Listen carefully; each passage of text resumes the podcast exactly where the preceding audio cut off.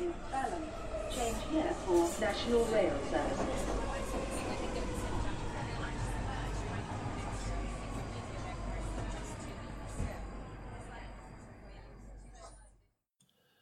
Bine te-am regăsit în stația Londra. Eu sunt Manuel Cheța de la manuelcheța.ro și tu asculti podcastul Un român în Londra. Suntem de data aceasta la episodul numărul 70, unde discutăm despre faptul că Brexit se întâmplă. Pe bune. Titlul este Brexit Upon Us. Acest episod a fost înregistrat în data de 28 1 2020, într-o zi de marți, în jurul orelor 20.35. Ar fi interesant de văzut dacă pot să susțin un ritm atât de accelerat de vorbit. De obicei, dacă asculti podcastul cu atenție, o să-ți dai seama că încep cu viteză foarte mare și undeva pe la final de podcast nu mai am nici voce, nici energie, nici ritm, nici viteză, nici pronunție, nici nimic, nici măcar aer. Așadar, cred că ar trebui să fiu puțin mai atent și la pronunție, cum am primit niște sfaturi foarte constructive, și la pronunție, și la cuvinte, și la viteză, și la prezentare și probabil și la partea de entertainment, ca să fac uh, fiecare episod mai uh, ușor de digerat. Și de ce am numit uh, episodul Brexit Upon Us? De ce? Pentru că acum suntem în data de cât? 28 ianuarie. În trei zile, în mod oficial, UK iese din Marea, Marea Britanie, era să zic. Ar putea. De ce? Pentru că UK este o parte a Marii Britanii pentru că UK zice United Kingdom of, uh, United Kingdom of um, Great Britain and Northern Ireland. Deci, uh, cumva ar putea ieși UK din Marea Britanie. Ba nu, Marea Britanie din UK. Dar este din UE. Și ci că este cel mai important eveniment din urmii ultimii 30-40 de ani, ceva de genul ăsta. Însă e un moment trist. Am butonul pregătit. Hai să vedem dacă dau de el. Uite așa. Au, auzim? E bullshit? You are so full of bullshit. Yes. L-a nimerit din prima. Și uh, uite că se termină și anul anul 2020 într-un fel uh, nefericit. Anul 2020 pentru UK în UE. Uh, am urmărit câteva filmulețe informative, am citit niște articole, nu se va întâmpla nimic special în uh, anul 2020 până la final. Bineînțeles, oamenii vor putea în continuare, uh, europenii care s-au stabilit în UK înainte de 31 ianuarie 2020, vor putea în continuare să-și dea pentru pre-settle și settle status până la finalul lui 2020. Niciun angajator nu va mai avea, nu, a, nu va avea voie să-ți ceară dacă ai settle status sau pre-settle status, pentru că încă suntem în perioada de tranziție. Teoretic, perioada de tranziție se termină la finalul lui 2020, după care intră în vigoare cine știe ce târg stabilit între UK și UE.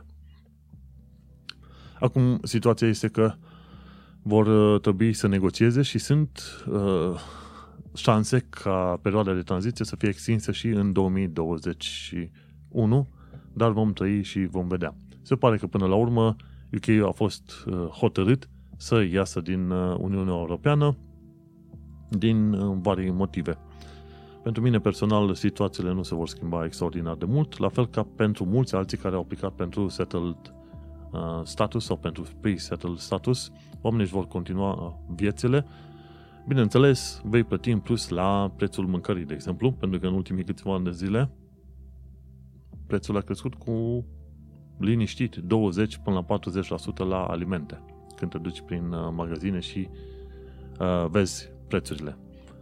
În fine, ideea e că 31 ianuarie se va întâmpla în 3 zile de acum încolo. Nu se știe exact care vor fi urmările specifice, însă în linii mari nu se așteaptă să fie un lucru uh, catastrofal sau dezastruos de la un, uh, să zicem, de la o lună la alta. Ideea e că vom trăi și vom vedea.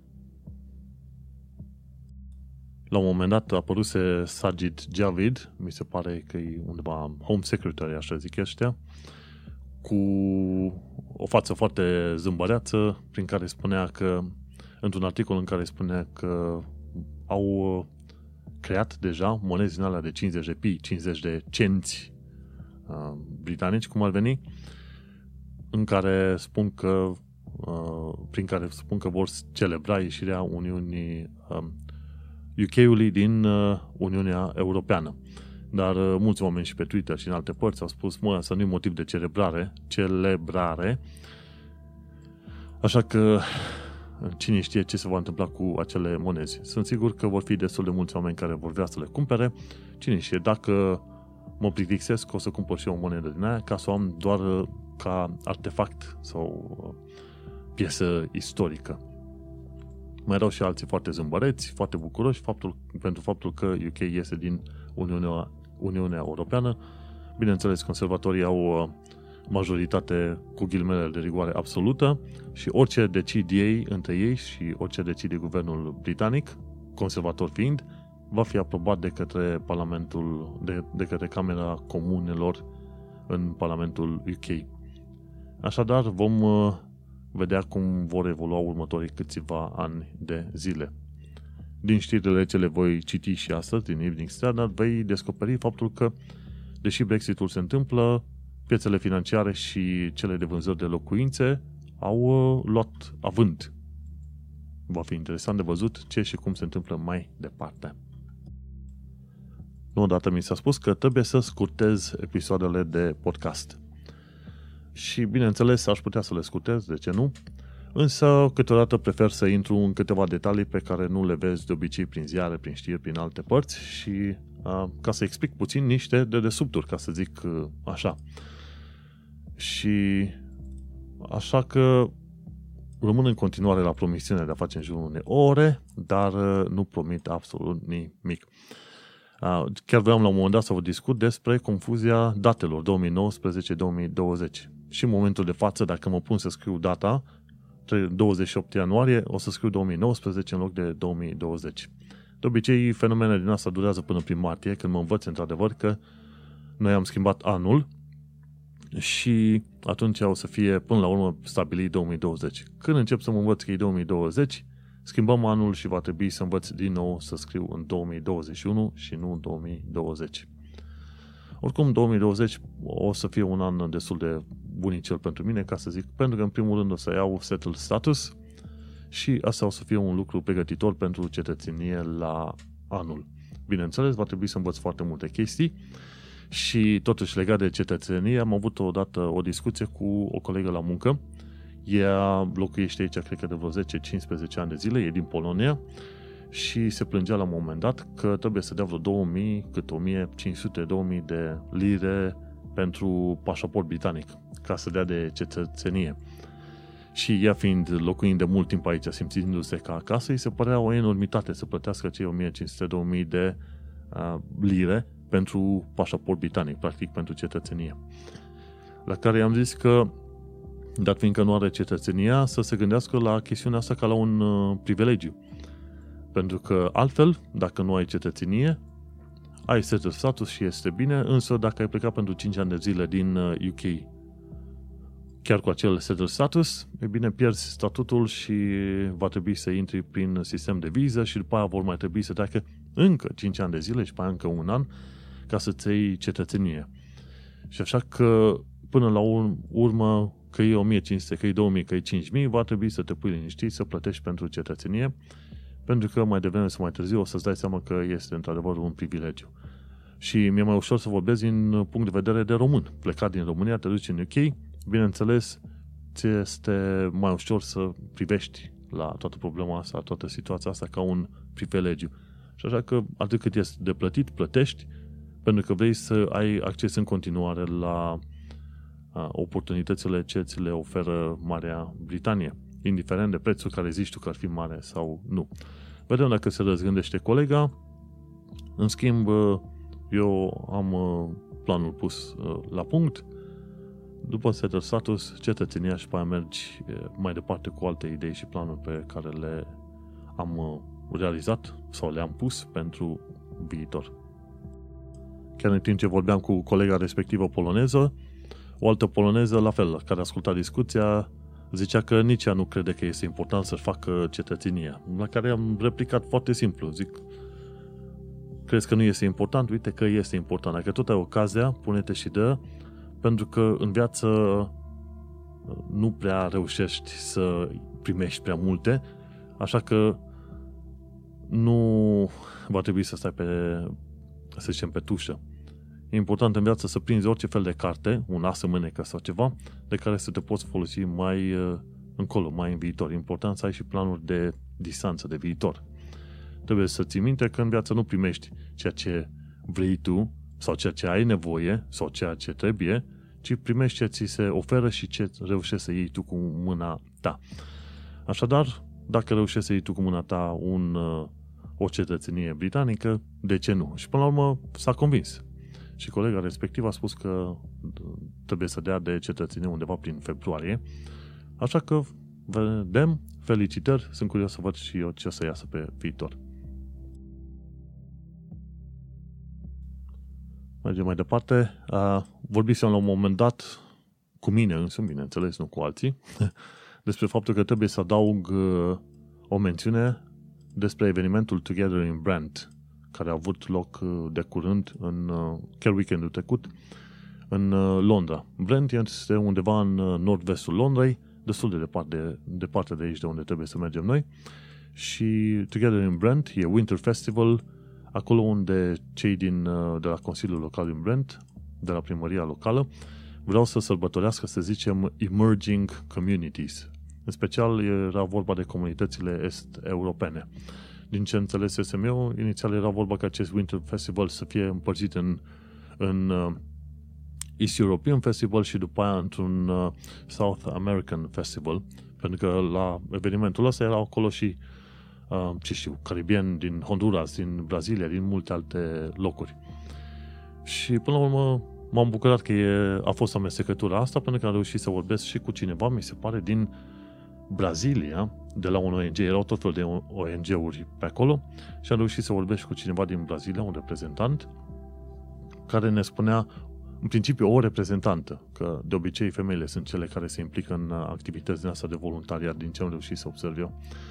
Și o reprezentantă de la brazilieni chiar îmi spunea la un moment dat că este o problemă mare cu integrarea în genere, pentru că oamenii preferă să meargă în locurile știute de ei, în străinătate, Așadar, brazilienii se vor duce în comunități de brazilieni și la un moment dat uh, tantia sa vorbise cu o femeie care stătea în Londra de 20 de ani de zile, în comunitate de brazilieni, și nu știa limba engleză.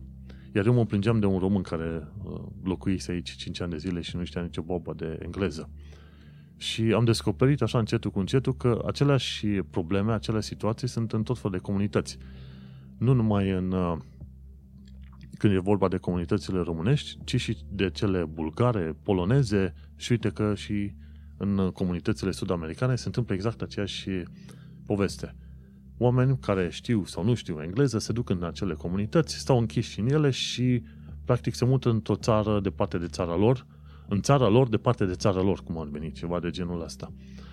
Și se pare că comunitățile respective nu sunt extraordinar de mult axate, în genere, pe integrare, pe învățarea limbii locale, toate cele. Limbii și obiceiurilor uh, locale. Din punctul meu de vedere, atâta timp cât te duci în, în caț, casă străină, ține de respectul tău față de el și de față de propria persoană, să înveți obiceiurile locale, să înveți limba respectivă și pur și simplu să participi la comunitate cum poți tu mai bine. Dar uite-te că, de fapt, majoritatea oamenilor nu se gândesc așa, ci vor să meargă într-un loc unde să aibă o viață mai bună și atât. Și mă gândesc că, în principiu, într-o comunitate e give and take. Dacă tu primești ceva, atunci și la rândul tău este vorba să oferi ceva. Pe de altă parte, faptul că oamenii respectiv uh, sunt cumva închegați în comunitățile lor, permite britanicilor să organizeze evenimente în care se văd tot felul de chestiuni tradiționale din comunitățile respective. Nu, se, nu e la fel de sigur că dacă comunitățile respective s-ar fi integrat extraordinar de mult în uh, cultura locală, dacă ar fi menținut într-adevăr aceleași tradiții cu ei. În fine, ideea este că aceleași lucruri de care suferă, să zicem, românii, suferă și alte țări. Așadar că nu știu să zic dacă m-am bucurat că am descoperit asta, dar am descoperit până la urmă faptul că românii în străinătate seamănă foarte mult cu oameni de alte națiuni în, în străinătate. Și uh, important de știut că atunci când faci o critică, este bine să vezi dacă este o critică fondată pe uh, propriile tale supărări sau dacă este o critică fondată pe niște lucruri obiective, ca să zicem așa. Și întâmplarea întâmplătoare este că, văzând asemenea situații și faptul că există zeci și zeci de ONG-uri în UK, pe probleme din asta de comunitate, am văzut că UK-ul, deși teoretic sau scriptic vrea să se implice în integrarea comunităților respective, munca este lăsată pe brațele, să zicem, ONG-urilor. Iar ONG-urile astea, am vorbit cu unele dintre ele, inclusiv ONG-uri românești, și am pus întrebarea dureroasă. Ok, câți oameni ați ajutat anul ăsta? Cu vorbă, cu informații, cu ce vrei tu. Un ONG, pe nume, ce era la, stai să mă uit aici că am o foaie, un ONG pe numele lui RCCT, Romanian Culture and Charity Together, au reușit să ajute vreo 2, 200 de oameni. Și în principiu ei au ajutat cu tot felul de uh, sfaturi legate de muncă, traduceri, suport, uh, sprijin pentru aplicarea la settle status și ei lucrează undeva în zona Harrow în special. Și au reușit să ajute vreo 200 și ceva de oameni în ultimul an de zile. Mi se pare că au și un loc unde dau mâncare gratuită celor nevoiași. rcct.uk Cam ăsta este site-ul lor. No. Și e bine. Au avut niște nume, cum îi zicem, au avut niște numere, 200 de oameni. Am vorbit la un moment dat, am întrebat la Romanian, la, cum era, Women in UK, ceva din genul ăsta, un fel de ONG care să ajute femeile românce în special, în uh, crearea de business-uri sau ceva de genul ăsta și n-au avut uh, numere să-mi dea legate de cât, câte femei au reușit să-și deschide business ajutate de către ONG-ul ăsta, dar am înțeles că ONG-ul în sine a fost mai mult orientat pe ajutarea femeilor în cazul violenței domestice. Până la urmă, tot e bine că au făcut ceva. Ideea generală este că uh, guvernul UK nu se implică chiar atât de tare în uh, asimilarea celor comunități și lasă mai, cum, mai mult treaba pe ONG-uri. Ori când m-am uitat la câteva ONG-uri, mi se părut uh, puțin cam, uh, cam suspect faptul că ONG-urile au cheltuieli o, o tonă de cheltuieli și nu au extraordinar de multe rezultate.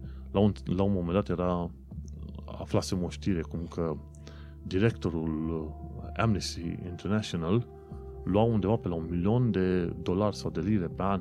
Amnesty International este un ONG care se ocupă de, ce știu, întrajutorarea oamenilor uh, nevoiași din tot fel de țări, eliminarea sclaviei moderne, etc. Dar uh, un lider de ONG care se ia un milion de lire sau de dolari anual, mie mi se pare o nesimțire ordinară. La un moment dat era o statistică care spunea că nici jumătate din banii donați nu ajung la recipienții finali, ci sunt cheltuiți prin uh, tot felul de uh, chestiuni de administrare. Și atunci uh, stau să mă întreb unde e beneficiul atâtor ONG-uri pentru care guvernul UK plătește bani, când rezultatele efective nu se arată, se lasă nițel dorit, cum să zic, nițel așteptate. Singurul ONG de acolo care mi s-a părut cel mai fain la evenimentul ăsta Winter Festival din Brand, mi s-a părut Work. Uh, Work Rights Center. Oamenii respectiv au numere specifice legate de uh, indivizii, angajații pe care îi ajută. Ei merg direct pe o idee clară, și anume să ajutăm oamenii în probleme de muncă. Au reușit să ajute, nu știu, 150-200 de oameni, chiar mai mult de atâta, cu probleme de muncă. Dacă tu ești angajat, cine știe, la un uh, fast food sau chestii, spel vase, ori la construcție, ori în alte părți, și firma respectivă nu te plătește pe cum ar trebui să te, să te plătească, te duci la Work Rights Center, Works, uh, Work Rights Center și ONG-ul respectiv, mi se pare chiar în brand, are în fiecare sâmbătă întâlnire face-to-face, îi ajută pe oameni să-și recupereze bani sau îi ajută să își găsească o nouă, o nouă chirie atunci când uh, sunt în situația asta de sclavie modernă și alte probleme din astea. Nu, și în fine, din toate ONG-urile de acolo, cel mai util mi s-a părut în mod sincer uh, ăștia de la Work. Dar, în fine, important este că evenimente de genul au loc din loc în loc, deși guvernul UK nu se implică în mod direct în uh, asimilarea comunităților, e bine că totuși dă un ban ONG-urilor. Probabil ar trebui să aibă un ochi puțin mai critic și să observe puțin mai, uh, mai de aproape ce fac aceste ONG-uri, pentru că, din punctul meu de vedere, nu pare că lucrează extraordinar de mult la integrare, mai ales ONG-urile care se laudă că lucrează pe integrare.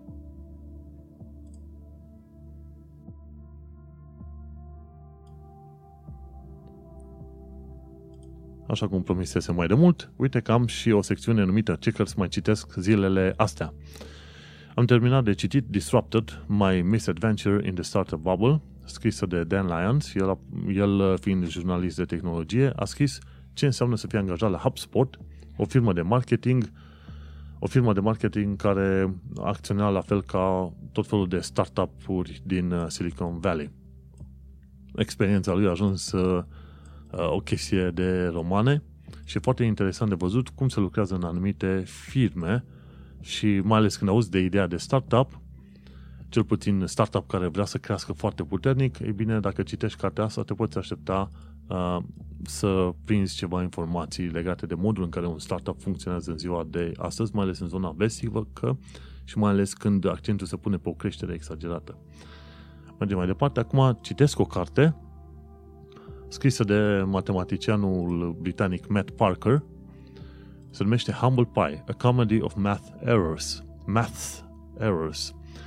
Și, practic, cartea asta, Humble Pie, te învață despre tot felul de erori și situații mai mult sau mai puțin hilare care au avut loc de-a lungul timpului legate de, ce știu, de neînțelegerea matematicii. La un moment dat, când a apărut sistemul de uh, sănătate Obamacare în uh, SUA, se spunea că se investesc 360 de milioane de dolari pentru 317 milioane de americani. Și ziceau ăștia de ce nu mai bine ar da, dar fiindcă sunt 360 de milioane de dolari și numai 317 milioane de americani, de ce nu ți-ar da câte un milion de dolari fiecărui american, nu? De ce să cheltuie banii respectivi? Dar dacă stai să calculezi mai bine, o să descoperi că nu e 360 de milioane împărțit la 317 uh, americani, ci este 360 de milioane împărțit la 317 milioane, care înseamnă un dolar de fiecare. Și vorbește la un moment dat inclusiv despre uh, fenomenul Y2K, uh, bugul 2000, o să fie bugul 2038 uh, și tot felul de chestii astea din când lumea calculatoarelor au vorbit de situații în care când, în care trebuia să pui, să zicem, 100 de litri de combustibil în avion, dar tu de fapt ai pus 100 de pounds, care e jumătate de litru, fiecare pound e mai puțin de jumătate de litru. La un moment dat uh, a povestit și despre o chestie din uh, farmaceutică. Fiecare pound se împarte în 12 ounces, fiecare ounce se împarte în 8 dime, fiecare dime se împarte în 3 scrooges sau ceva de genul ăsta și fiecare uh, scrooge din asta se împarte în 20 de uh, drums. Practic fiecare, fiecare pound are undeva la 57.200 de drum, drumuri de alea, știi? Uh, uh, grams sau ceva de genul ăsta. În fine, e o nebunie totală. Și acum vorbea la un moment dat de ce este mai bine să ai sistemul metric. Este o carte de cultură generală, nu știu dacă ai uh, formule matematice în carte nicăieri, dar îți explică chestiuni de viață pe care vrea să-ți fie explicate la școală. În uh, show notes pe manuelcheța.ro vei găsi un link către Humble Pie de Matt Parker.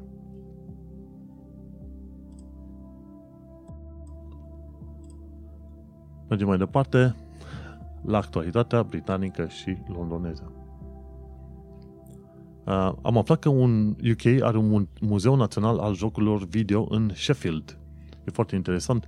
Dacă aș vrea să mă duc încolo, chiar dacă am un uh, vechi prieten în Sheffield, mă aș duce mai degrabă pentru jocurile video, Muzeul Național al Jocurilor Video în Sheffield. Important lucru este că UK, având o tradiție de aproape un, de, un secol, pardon, era să zic de ce, vai, de un secol, în lumea calculatoarelor, UK are și un muzeu al științei calculatoarelor undeva în Cambridge, are un alt muzeu al jocurilor video undeva în sudul Londrei, în Croydon, mi se pare, nu știu sigur. Bine, muzeul din Croydon este mai mult arcade games, jocuri din alea în care te duceai la sală să le joci. Și este foarte interesant că tot prin UK găsești uh, car boot sales, un fel de uh, piața rușilor, cum uh, găsești în Brașov, de exemplu. La car boot sales te duci și cumperi jocuri video vechi cu, car- cu cartușe, cum era înainte. Încă mai e. Plus că pe YouTube, dacă vrei, cred că sunt unul sau două canale în astea de, legate de retro technology, mai ales din uh, UK. No, și având, UK având uh, o experiență atât de mare în lumea calculatoarelor, te poți aștepta să găsești tot felul de muzei. E, există inclusiv muzeul Turing uh, și multe alte chestii de genul ăsta și probabil uh, dacă o să am chef și energie, voi vrea să vizitez asemenea muzee de calculatoare pentru că întâmplarea face că îmi plac calculatoarele. Un alt lucru de menționat este faptul că primarul uh, Sadiq Khan, primarul Londrei, a vorbit cu mai mulți londonezi despre experiența lor în uh, Londra și printre cei care au fost invitați să vorbească este și Raresh Măglan la secunda 13, e în show notes linkul, și Raresh Măglan uh, povestea puțin el despre oportunitățile și bucuria lui de a fi în Londra. Pentru cine nu știe, Raresh Măglan este fiul lui Adina Măglan, care se ocupă de o carte pentru diaspora în uh, Brent, în nord-vestul uh, Londrei. Și mi-a plăcut foarte mult să văd că Sadiq Khan a, am așa pe ideea de inclusivitate și a creat și un site special pentru Brexit în uh, un fel de subsite al site-ului primăriei Londrei și uite că până la urmă a inclus și un român în acel video în care vorbește despre experiența lui în Londra. Acum mergem mai departe. Unul dintre motivele pentru care trebuie să-ți placă Londra este faptul că atunci când este un eveniment major sau o lansare interesantă, în anumite locuri din Londra vei vedea uh, bannere sau lucruri schimbate într-un mod foarte interesant. De exemplu, de curând s-a lansat pe Amazon Video Star Trek Picard. Picard, tu, orice fan al filmelor Star Trek știe că Picard a fost un capitan um, în vreo câteva serii a Star Trek. Cred că, nu știu dacă era prin Voyager, ar trebui să mă uit exact, că nu le știu după nume, însă mi-a plăcut să le văd. Și uite că a apărut acum un nou, un nou serial Star Trek și se numește Star Trek Picard. Este foarte interesant, făcut cu grafică nouă și așa mai departe. Pe Netflix a rulat anul trecut Star Trek Discovery, foarte interesant, care, în care se întâmplă, teoretic ai fi crezut că acțiunea se întâmplă într-un univers alternativ, dar nu. Ci este undeva un uh, prequel la multe, să zicem, multe acțiuni care s-au întâmplat probabil chiar și în uh, perioada Voyager. În fine, și odată ce s-a lansat reclama pentru, în ziare pentru Star Trek Picard, în stația Piccadilly Circus ai uh, putut vedea că stația în sine a fost redenumită Picard Illy, adică Piccadilly și uh, cei de la, stai, unde este? Cei de la Londonist, mi se pare că au făcut și un film foarte interesant în care te poți uh, uita, chiar inclusiv în, uh, pe harta care spune ce stație este Piccadilly Circus pe uh, pe linia Piccadilly, în loc de Piccadilly apare Piccadilly Circus. Foarte interesant și uh, este un alt mod în care poți să faci reclamă. Uh, din întâmplare, mergând prin metroul londonez, la un moment dat te, te putea întâlni chiar și cu actori sau scriitori sau cântăreți. E tot ce este posibil. Discutăm despre Londra, bine înțeles. Nu știu cât mai durează reclama aia cu, uh, start, uh, cu Piccadilly Circus, but, uh, dar uh, cine știe, dacă ajung prin zona aia, mă ajute să văd să fac și eu o poză cu reclama respectivă. Oricum, pe Amazon Video, Amazon Prime Video, uh, sugerez să te uiți la Star Trek Picard. Este foarte fain.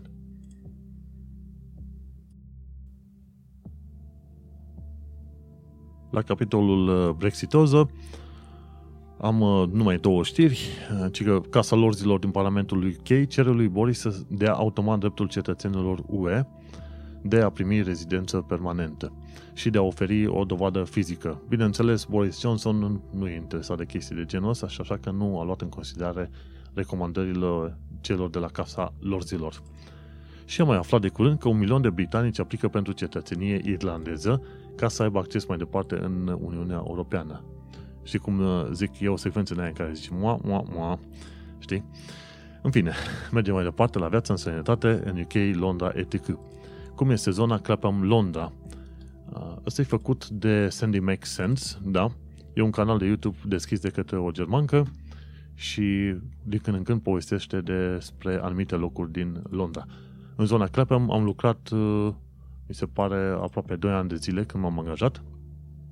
Este o zonă foarte făinuță, are un parc vechi de cel puțin 1000 de ani, Clapham Park, sau cum park, ceva de genul ăsta zice, și are tot felul de puburi, restaurante, ce vrei tu. Adevărul e că oriunde te duci în Londra, uh, găsești foarte multe puburi, restaurante și alte chestii de genul ăsta. Oricum, puburile nu sunt același lucru cu barurile și crâșmele din România. Puburi se numesc pe bună dreptate public houses. Sunt locuri în care în pub poți să vii cu familia și chiar și cu câinele și cu copiii. Foarte des te vei duce în puburi și vei descoperi că sunt uh, oameni cu copii, cu căruți acolo, care stau la o masă, beau o bere, mănâncă cu toată lumea. Mergem mai departe. Am văzut recent harta imigrației în UK. Uh, nu știu cum am dat de harta asta. În fine, și zice la un moment dat cât la sută din populația zonei respective este străină. Și m-am uitat, Londra este locul în care undeva la chiar peste 40% din uh, locuitorii din Londra sunt uh, din afara UK. Cambridge iarăși este plin de oameni străini, Oxfordul la fel, mai e Birmingham care are foarte mulți uh, imigranți. Ce mai e? Uite, Manchesterul are iarăși foarte mulți imigranți, Liverpool and e și Lincoln e și Sheffieldul la fel. Sunt anumite zone care nu au, aproape că nu au, nu au imigranți, cum e chiar nordul, nordul Angliei, o bună parte din Wales și undeva chiar în, chiar în centrul Midlands. Cred că e în West Midlands, undeva între Manchester, Birmingham și Nottingham. E o zonă foarte albă, în care se pare că nu sunt interesați imigranții să meargă. Și mai e o zonă foarte albă chiar la vest de Plymouth, chiar în punctul cel mai sud-vestic al uh, Angliei. Uh, iar Scoția iarăși are, are destul de mulți uh, imigranți. Interesant de văzut în harta asta, locurile care au foarte mulți imigranți sunt și locurile care au votat uh, pentru a rămâne în uh, Uniunea Europeană. Locurile care nu au foarte mulți imigranți sunt și locurile care au votat împotriva Uniunii Europene. Și se cam potrivește harta, ca să zic așa.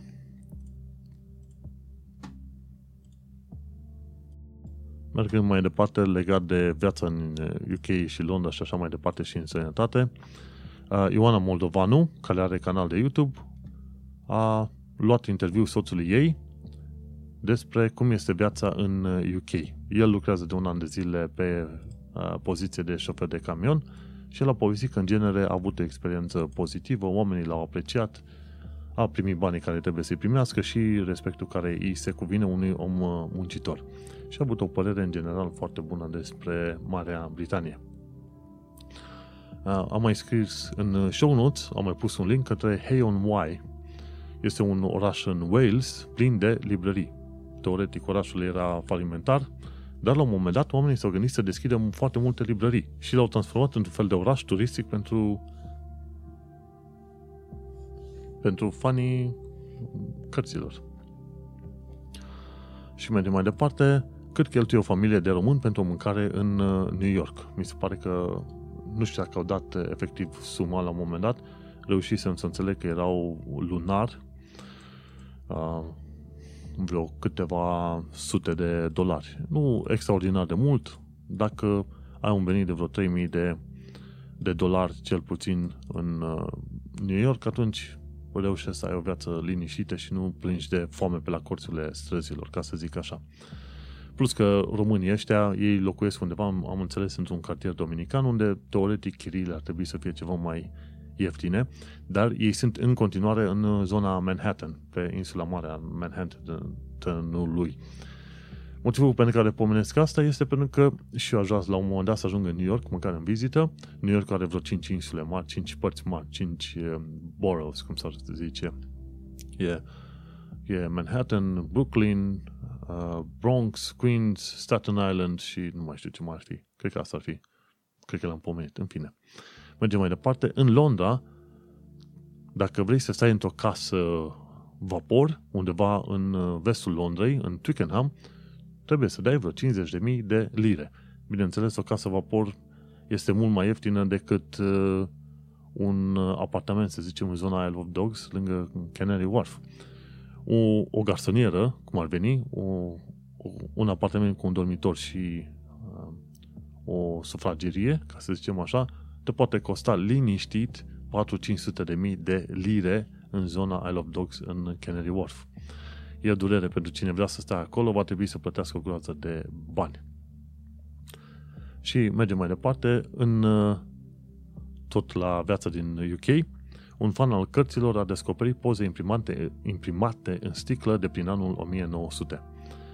Uh, un lucru interesant la viața într-un loc plin de istorie cum e Londra, la un moment dat te, te putea muta într-o casă nouă, ai acces în pod și în pod vezi niște cutii uh, care au deoparte puse tot felul de poze, ori uh, poze imprimate pe sticlă și așa mai departe și ai putea descoperi că ar fi anumite poze făcute prin 1820, 1850, chestii din asta, de 100-150 de ani de zile.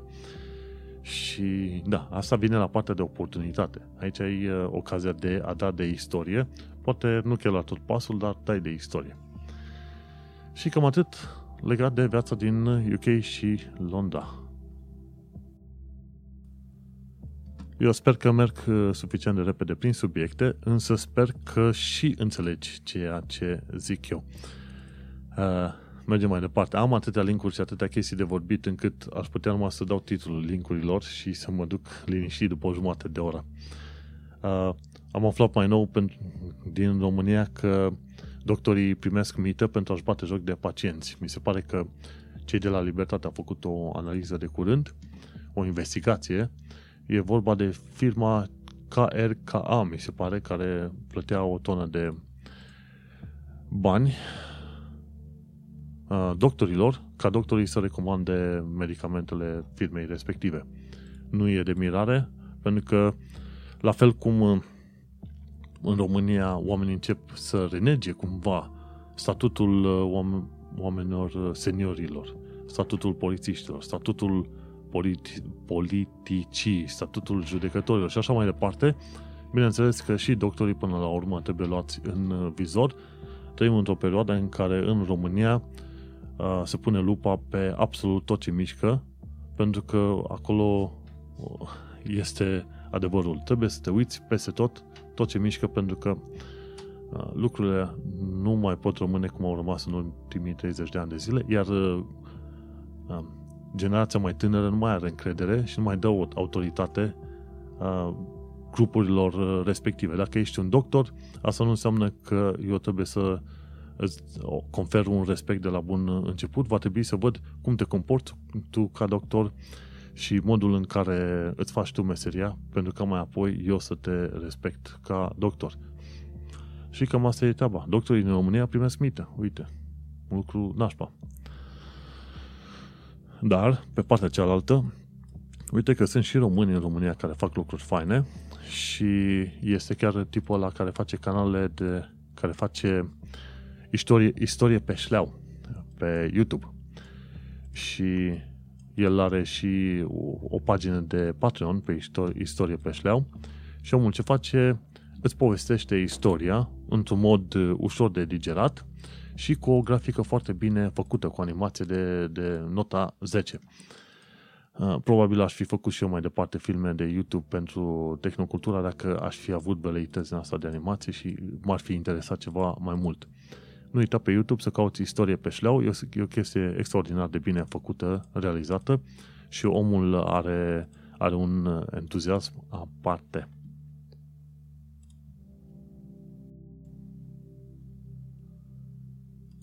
Bun, hai să trecem și la informații practice, sau mai mult sau mai puțin practice. Ci că 5 reguli de trafic care aduc amenzi, dar pe care le încalcă toată lumea fără să știe, cel puțin în uh, UK. Uh, e tipul ăla, cum îl cheamă, i-am uitat numele, în fine. Are canalul de YouTube Crime Bodge, într-un cuvânt. Crime Bodge. Și vorbește din când în când de chestiuni legale. Și spune parcatul parțial pe trotuar, aduce amendă. Claxonatul când ești în staționare, amendă. Uh, nefolosirea centurii de siguranță, amendă. Folosirea telefonului în mașină cât timp motorul e în funcțiune. Dacă motorul este oprit, atunci poți să folosești telefonul. Dacă motorul e pornit, chiar dacă ești staționat, puf, amendă. Ascunderea informațiilor medicale când ai de permis, puf, amendă. Și oamenii le încalcă pasă pe bandă rulantă în UK.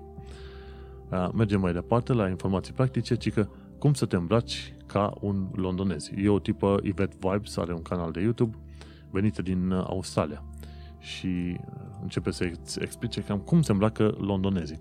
În principiu, londonezii uh, se îmbracă leger, dacă vrei să spui așa, totuși cu gust și în afară de... O să observ foarte bine diferențele de clasă. Cei din clasa de jos, muncitoare, caută să epateze cu Adidas și extrem de scump, cu tot felul de chestii, cu briz-brizuri, bling-blinguri, clasa de mijloc se îmbracă destul de modest, cu haine luate de la charity și așa mai departe. Ăștia din uh, grupa de finanțe sunt întotdeauna la costume, câteodată costume și uh, ceasuri și pantofi foarte scumpe. Îți dai seama, există niște tipologii specifice când vii în uh, Londra.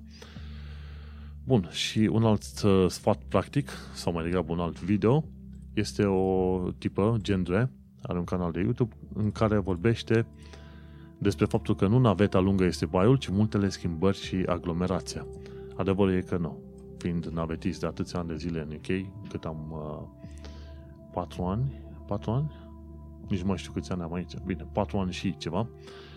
Uh, ce înseamnă uh, fiind navetist? Depinde cu ce mergi, o să descoperi că naveta poate să fie dureroasă.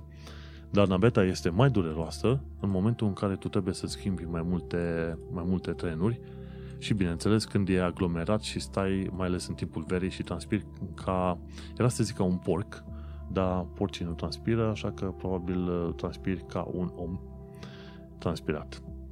Și nu-ți place deloc situația respectivă, mai ales când intri și uh, miroși uh, transpirații și ce vrei tu pe acolo, la un moment dat era și eu să reșin în uh, metrou.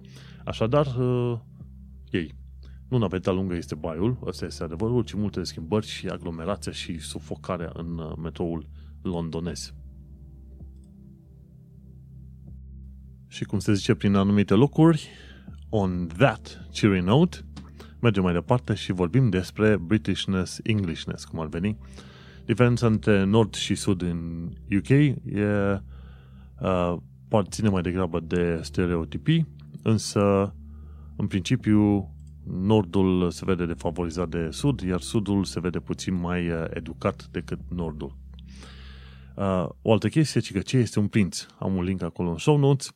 Și că prințul Harry, uh, pentru că nu vrea să mai participă la datoriile oficiale de regalitate, bla bla, și a pierdut titlul de HRH His Royal Highness, dar își menține titlul de duce și de prinț.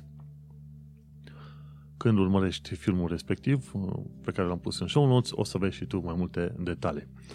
Învață limba engleză. Ei, acolo, ca sfat pentru învățarea limbii engleze, întotdeauna se spune trebuie să înveți în primul rând pronunția și apoi vocabularul. Sunt uh, oameni care vorbesc foarte repede, teoretic, în limba engleză, dar tu abia înțelegi ce zic ei. De-aia uh, prefer de multe ori să vorbesc mai încet, ca oamenii să mă înțeleagă și să am o pronunție cât de cât corectă, decât să vorbesc foarte repede, să mă laud că am uh, 11.000 de cuvinte în vocabularul britanic, dar eu de fapt să nu vorbesc uh, limba engleză așa cum ar trebui. Mai ales că sunt uh, destul de multe cuvinte și expresii care trebuie pronunțate corect ca să fie înțeles încă mai am de lucrat. Gândește-te, am 4 ani de zile în UK și în continuare mă plâng de accent și nu de accent, pardon, ci de o pronunție care este deficitară. Dar, în fine, încerc să învăț, încerc să mă îmbunătățesc. La un moment dat reușesc să împing cuvintele cum trebuie. De exemplu, mai înainte am spus la un moment dat despre park. Nu știu undeva pomenisem la un moment dat de park, la să caut.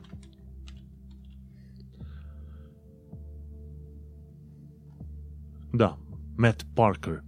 Dar, de fapt, uh, Matt Parker, faptul că are acele eruri în cuvânt, nu se citește Parker, ci, ci se citește Parker, Parker, Parker. Știi? Un fel de R din ala gătuit, așa. Matt Parker. Parker. Parker. Practic, atunci când pronunți R într-un cuvânt, dacă nu are o vocală după el, îl pronunți cu un fel de E. Un fel de E sau un spațiu, așa. Uh, cum îi zice Central Park în uh, Manhattan, e un parcul mare numit Central, Central Park. Ei zic Central Park pentru că americanii se pare că sunt mai uh, pronunță cam uh, toate literele și expresiile cum ar veni, nu expresiile, uh, silabele, pe când britanicii nu, nu tocmai. Și atunci un britanic nu ar spune Central Park, ar spune Central Park. Park. Central Park. Nu. Și se pronunță râul în momentul în care ai uh, o vocală după el. Sau, deci, retail, retail, retail. Dar dacă ai râul undeva în, uh, într-un cuvânt, cum e park, deci park, park, park, ceva de genul. În fine. Și la învață limba engleză, acolo am mai multe linkuri. Unul spune învață mai întâi pronunția și apoi vocabularul, după aia 21 de expresii care înlocuiesc expresie I think și cum pronunți uh, corect numele ciudate ale orașelor britanice. Asta e chiar foarte interesant și de mult timp am vrut să îl învăț și să-l uh, aplic, ca să zicem așa, pentru că în UK uh, ai niște orașe, uh, nume de orașe atât de ciudate încât mori. mori. Pur și simplu trebuie să înveți limba ta engleză, care crezi că o știi din România, trebuie să o arunci la gunoi. De exemplu, ai orașe cum ar fi Birmingham. Birmingham. Știi? Tu așa, un american așa zice Birmingham. Birmingham. Dar uh, în UK se pronunță Birmingham. Birmingham.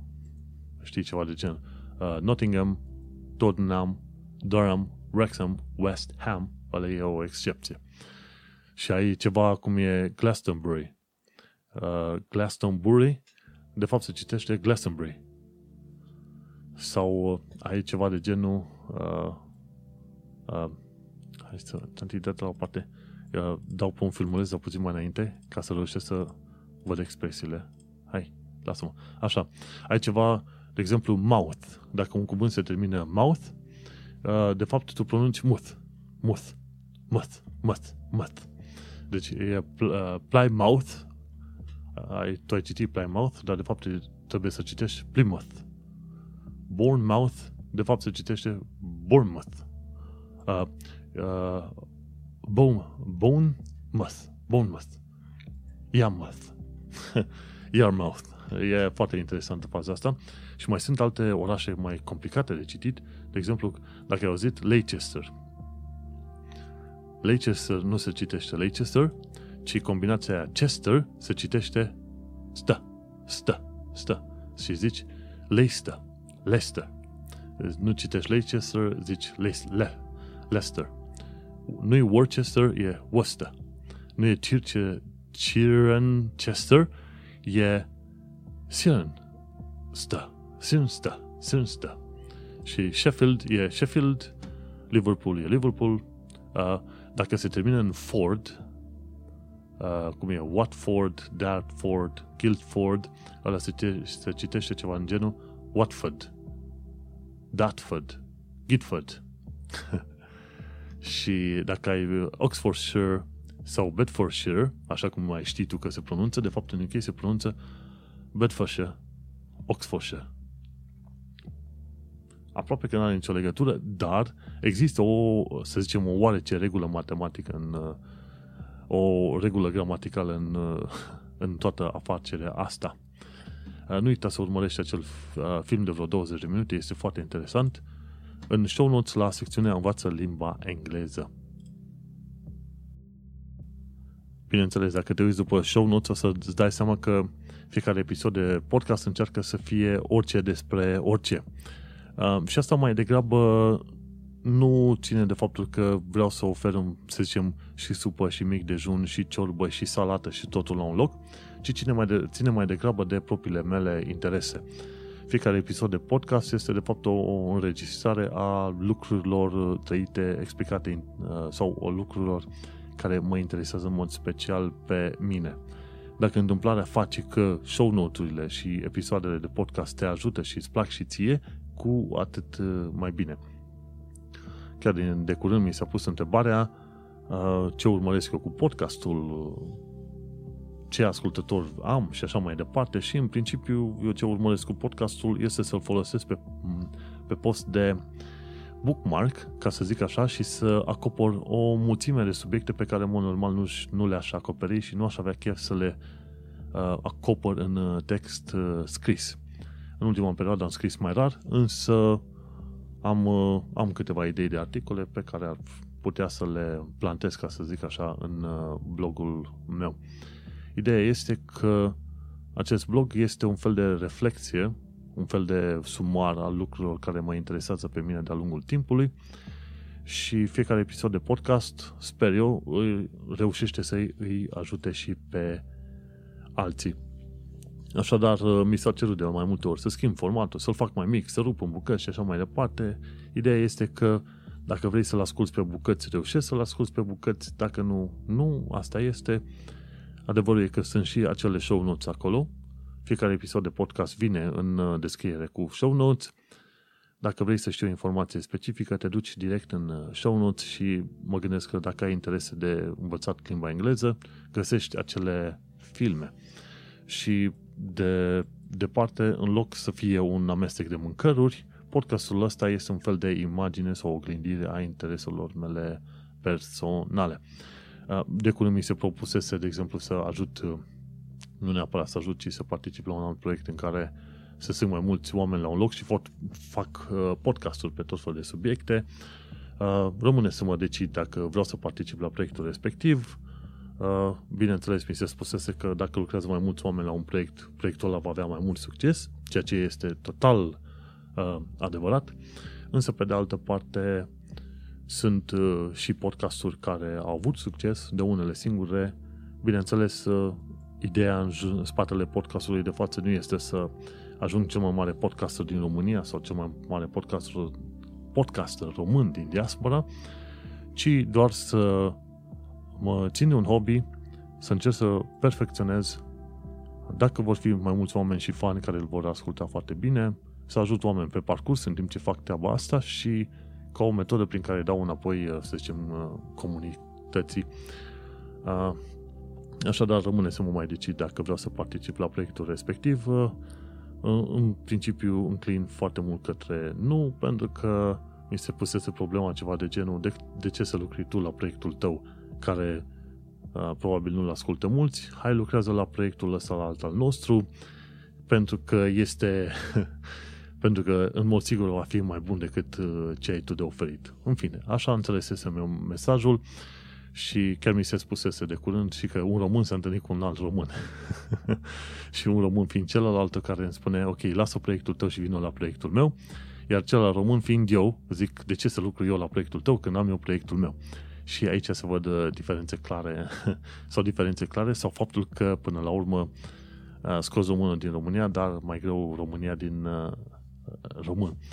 și apropo de românisme, mergem la ce era? La festivalul ăla de la Brent unde la un moment dat era și mâncare dată de nu știu ce firmă românească. Oricum nu vreau să-i dau numele, nu mă interesează să-i fac reclamă. În, în schimb, pentru un 6 lire și jumătate, trebuia să pe care trebuia să-i dai acolo cash, pentru că nu aveau uh, plată cu cardul. Uh, ce am reușit să primesc? Trei sarmale mici rahitice, puțină brânză și ceva peste pe acolo. Și am zis, băi frate, la, un, la 2 metri ca mine, 120 de kilograme, să dai 6 lire jumătate ca să primești doar 3 uh, sarmale groase câte un deget, mi s-a părut o chestie ridicolă și zic că un alt caz în care românii s-au întâlnit din nou cu români. Oamenii noștri dădeau mâncare acolo românească, dar pentru faptul că te bucurai de mâncare românească era extrem de scumpă, nici uh, nu extraordinar de gustoasă, punicică, așa cum o știm noi din România, dar nu extraordinar de gustoasă, dar extrem de scumpă și în porții, uh, în porții foarte mici. În fine, ideea este că n-am, uh, n-am fost de, deloc impresionat de prezența restaurantului respectiv, ca să zic așa, și de aia nici nu-l uh, recomand. Doar ca o critică generală, dacă tot cer 6 lire și ceva pentru o chestie, atunci asigură-te că porțiile totuși sunt mai, mai, mai de Doamne ajută. Și uh, mergând mai departe, după ce ne-am dezamăgit puțin cu mâncarea românească de la evenimentul ăla de la Brent, ne-am dus să mâncăm la turci, unde într-adevăr, dacă ajungi vreodată pe la un uh, restaurant turcesc, nu uita că acolo primești niște porții sănătoase, bune și întotdeauna servirea este excelentă, cam oriunde te duci. Și mergem mai... A, da. Să nu uiți, uh, un brand e ceva vis-a-vis, undeva vis-a-vis de Lidl, este un restaurant turcesc, Mizil, nu mai știu cum îi zice. Dacă ajungi pe acolo, să știi că uh, găsești porții mari și la un preț acceptabil, mai ales pentru un cuplu. Uh, și așa le-am făcut oamenilor o reclamă. Mâncare turcească foarte faină. Hai să mergem acum mai departe la partea de știri din Evening, uh, Evening Standard. Uite, am uh, două săptămâni de știri. Bineînțeles, nu sunt chiar știri salvate din fiecare zi. De ce? Pentru că nu are uh, loc. Uh, nu are loc. Pardon, nu are rost. Pe 13 ianuarie 2020, luni, am aflat faptul că există închisori private în UK. Nu știam treaba asta, știam de americani că au închisori private, dar uite că și UK. Există o firmă foarte mare numită Serco, care se ocupă de chestiuni de securitate pe toată planeta și am înțeles că Serco ar, ar avea bani ceva la nivelul Microsoft și Apple, deci sute de miliarde de sute de miliarde de dolari.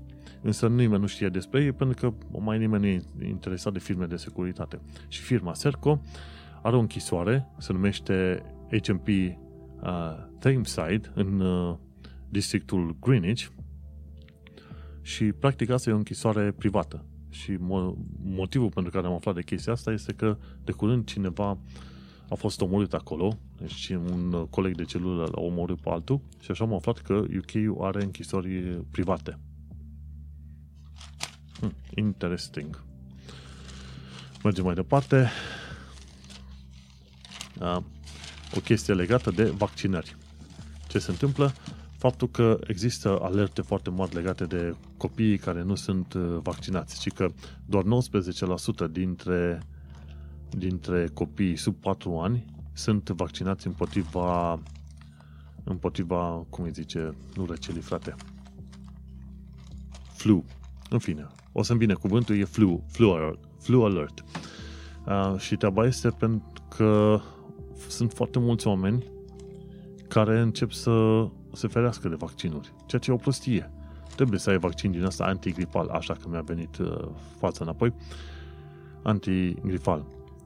Și se pare că cele mai multe asemenea probleme cu copii bolnavi de gripă și nevaccinați au fost în uh, școli. Și e rău să fii, să fii prost. Cam astea sunt uh, cuvintele. Din păcate, uite-te că un părinte care nu-și vaccinează copilul îți pune la risc copilul tău. Chiar dacă tu îl vaccinezi, cine știe ce se poate întâmpla și vaccinurile ajută în momentul în care ai imunitate de turmă, cum ar veni. Uh, mergem mai departe. Asta nu, o aruncam la gunoi, îmi părea fain atunci, dar nu acum. Mergem mai departe. În curând, în UK, Uh, va intra în uh, vigoare o lege care îți interzice să folosești credit cardul să plătești pentru jocuri de noroc. Și legea asta există pentru a-i preveni pe oamenii care au adicții din asta de jocuri de noroc să-și folosească credit cardul pentru asta. Și atunci, în curând, în UK va fi interzis să mai plătești pentru jocuri de noroc și online și fizic cu cardul uh, de credit. Vei plăti cu debit dacă ai pe debit, dacă nu, nu. Mi se pare o măsură foarte bună, mai ales că cei 24 de milioane de adulți uh, plătesc pentru jocuri de noroc într-o formă sau alta. Și 10 milioane uh, au uh, aplică la jocuri de noroc online. Puh, nici, nu mă, nici nu mă gândeam că există așa mare proporție. Unul din șase, unul din șase, unul din trei britanici să dea bani pentru jocuri de noroc sub uh, o formă sau alta. În fine. Pe 20 ianuarie 2020, într-o zi de luni, altă zi de luni, am aflat că piața uh, imobiliarelor uh, a prins avânt, ci că au avut uh, oameni interesați de cumpărături, ci că mai mult decât în ultimii 3 sau 4 ani de zile. Și unde spune? A, așa, firma Knight Frank spune că în ultimii trei ani de zile, în mod normal, în perioada asta, piețele ar fi fost aproape moarte, dar de data asta a fost uh, mult mai mult interes ca uh, în ultimii patru ani de zile. Se pare că uh, odată ce s-a hotărât soarta Brexitului, oamenii s-au hotărât și la rândul lor ce vor să facă. Nu uita că prețul unei case, adică casă, nu apartament, este de undeva de 500-600 de mii de lire, 600 de mii de lire în funcție de unde ești tu. Tot pe 20 ianuarie, ce am aflat? Am aflat că pe locul 3 uh, în uh, topul cauzelor pentru care uh, există femei homeless în Londra este violența domestică. Din păcate, articolul nu explică care sunt cauzele 1 și 2. Însă se pare că, uh, deși nu sunt extraordinar de multe femei homeless în UK, trebuie să ții cont de faptul că uh, statutul de homeless nu înseamnă om al străzii, cum sunt, cum sunt cazurile mai extreme, adică să dormi direct pe stradă. Homeless înseamnă și când te duci să dormi în vecini sau în uh, prieteni. Și nu m-aș fi așteptat ca într-o țară, să zicem, progresistă, vestică, etc., să descoperi că totuși există femei care ajung homeless în urma violenței domestice. Se pare că în UK încă e o problemă destul de mare și violența asta domestică. Nu știu dacă are loc la același nivel ca în România, însă există și există într-un nivel mai mare decât m-aș fi așteptat. Și aici dai din nou de situația în care eu, român din România, uh, careva undeva mi-a creat o anumită impresie despre țările vestice și vin și descoper că de fapt e puțin altfel. Sau poate chiar foarte diferit față de cum mi se spusese prima oară și, bineînțeles, mă comport mirat. Cum? La voi există probleme de asta? Cred că numai noi le avem. Bine, noi le avem, dar într-o măsură mult mai mare. Uh, mergând mai departe, pe 21 ianuarie 2020 am descoperit un anunț al uh, celor de la Amazon. Și, dar fiindcă există foarte multe publicitate negativă în jurul uh, modului în care sunt uh, tratați muncitorii în depozitele Amazon, Amazon ce a zis? Uh, hai că vă invităm să faceți un tur al depozitelor, să vă arătăm cât de fericiți sunt angajații noștri. Și pentru asta au făcut, au plătit anunțuri extraordinar de mari în uh, Evening Standard. Bineînțeles, sunt cinic, dar uh, modul în care uh, modul în care speră Amazon să spele podcastul este să plătească mai multă reclamă prin care spun, uite că anul trecut în UK am uh, petrecut 238.000 de ore în uh, Health and Safety Training. Da, pe mine prea puțin mă interesează. Pe mine mă interesează să aflu într-un, uh, într-adevăr, după un timp, că într-adevăr, angajații sunt tratați corect, că au pauzele cum trebuie și așa mai departe. Nu să-mi arăți tu cât de mult health and training, health and uh, safety training ai făcut. Asta sunt uh, doar uh, spălături uh, făcute de către o firmă de PR, care, bineînțeles, au fost foarte bine plătite de către cei de la Amazon.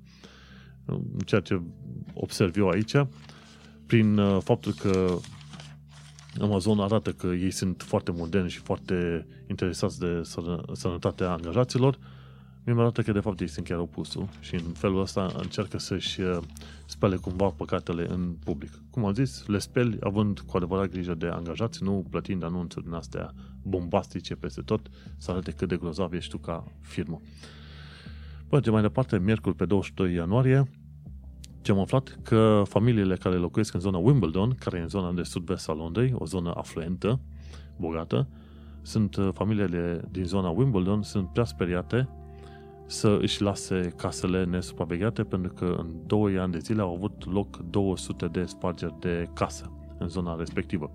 Și se face un fel de uh, burglary tourism, adică oameni care vin tocmai probabil din Chile cu motivul uh, clar de a veni de a sparge apartamente sau ca, case, pardon, uh, ale oamenilor bogați și pe aia să fugă repede cu bunurile înapoi în, uh, în Chile, Argentina, ce vrei tu, în America de Sud.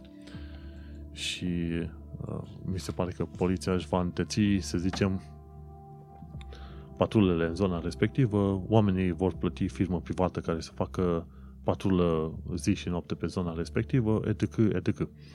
Wimbledon, Richmond, King, uh, Kingston, toate astea sunt zone foarte bogate. Da, Wimbledon, bineînțeles, acolo unde are loc și au loc și uh, jocurile astea de tenis.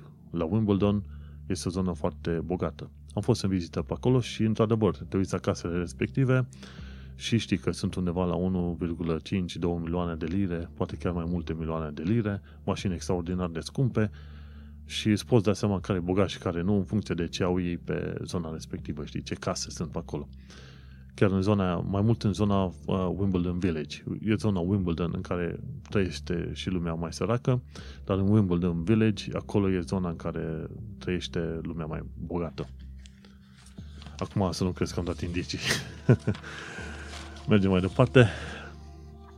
Pe 24 ianuarie, vineri, am descoperit că în uh, Londra Uh, vor fi instalate foarte multe camere, foarte multe, ceva camere care vor face recunoaștere facială.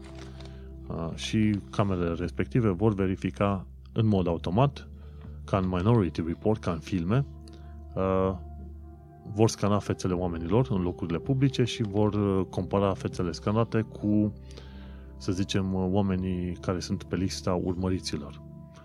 Și acum ei spun că în, în, în lista urmăriților sunt trecuți cei care au, uh, au avut acțiuni foarte violente, care au fost implicați în, uh, în uh, infracțiuni în care s-au folosit cuțite sau pistoale, chestii de exploatare sexuală a copiilor, etc. Oamenii respectivi, fiind în lista respectivă, vor fi verificați prin software-ul ăsta de recunoaștere facială. Foarte mulți oameni nu sunt de acord cu chestia asta, dar adevărul e că mai devreme sau mai târziu oricum se ajungea la punctul ăsta. A făcut niște teste anul trecut prin zona Stratford, undeva în nordul nord-estul Londrei și cel puțin când era vorba de negri, pe ei îi, îi scotea în evidență software-ul aproape la fiecare pas. Și erau foarte mulți negri uh, opriți, aiurea uh, pardon, 99% dintre negri opriți erau de fapt nevinovați, pentru că software în sine nu știa să facă recunoașterea facială așa cum reușește să facă pentru albi. Și uh, a ieșit foarte mult scandal pe chestia asta. Nu știu dacă au schimbat softul între timp, dar uh, vom, uh, vom trăi și vom vedea. Mergem mai departe. În data de, tot în data de 24 ianuarie, ce am aflat că Google se, expin, se extinde chiar înainte de a-și deschide uh, sediul central din Londra, în zona King's Cross. So, uh, cum îi zice? În zona King's Cross, Google are un centru, mi se pare că vor să îl deschide în curând și au luat de curând încă 140.000 de picioare pătrate la Euston Tower. 140.000 de picioare pătrate ca suprafață se traduce undeva pe la vreo 10.000 de metri sau ceva de genul ăsta. 10.000 de metri pătrați în uh, turnul Houston, uh, lângă Warren Street Station. Un lucru este bun. Brexit sau ne-Brexit, că de asta am uh, semnat articolul ăla, firmele mari, cum e Facebook, Apple, Google, uh, acaparează cât mai mult uh, putere și influență în, uh, în uh, Londra. Asta înseamnă că odată ce firmele astea își extind uh, birourile, bineînțeles și alte firme se vor uh, vedea să zicem, nu neapărat nevoite, dar se vor vedea cumva obligate să își deschidă sedii aici. Și e un lucru îmbucurător. Pentru că Londra oricum e un loc al oportunităților. Faptul că Facebook își deschide un uh, centru undeva în zona Battersea, unde vor fi câteva mii de locuri de muncă, ai Google-ul care își deschide iarăși câteva mii de locuri de muncă în zona St. Pancras și mai alte firme, și Apple-ul și așa mai departe, Apple-ul la fel, 2-3 mii de locuri. Ei, gândindu-te la treaba asta, înseamnă că viitorul, cel puțin pentru lumea de IT și pentru software development, lumea în care activez eu, deși eu activez numai pe partea simpluță a front-end development, care e uh, mică și săbuță în comparație cu uh, mobile development și cu back-end development, ei, totuși e, dacă ești înclinat pe munca pe IT, să știi că uh, în Londra, în curând, va deveni un fel de Silicon Valley mai european. Și e un lucru îmbucurător. Cam atât cu știrile și cu informațiile și cu detaliile de astăzi. Alte lucruri nu ar mai fi de zis. În principiu nici nu aș fi vrut să fac episodul ăsta, altul pentru că mă gândesc că nu, ar, nu sunt extraordinar de multe informații enorme, utile și așa mai departe de povestit. Însă, din când în când, poate mai dai decât o informație, o speranță sau cel puțin, poate unii oameni sunt uh, doar bucuroși să mai audă că chirei de undeva de prin zona Londrei. În fine, suntem la episodul 70, am discutat despre Brexit. Următorul, de, următorul episod de podcast pe care o să-l fac va fi din afara Uniunii Europene. Uh, mai mult sau mai puțin. Eu sunt Manuel Cheța de la manuelcheța.ro Te-a ascultat podcastul Un român în Londra. Acesta a fost episodul 70, înregistrat pe 28 ianuarie 2020.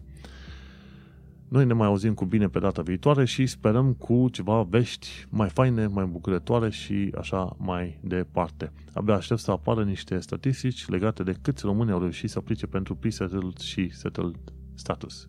Ne mai auzim. Pa!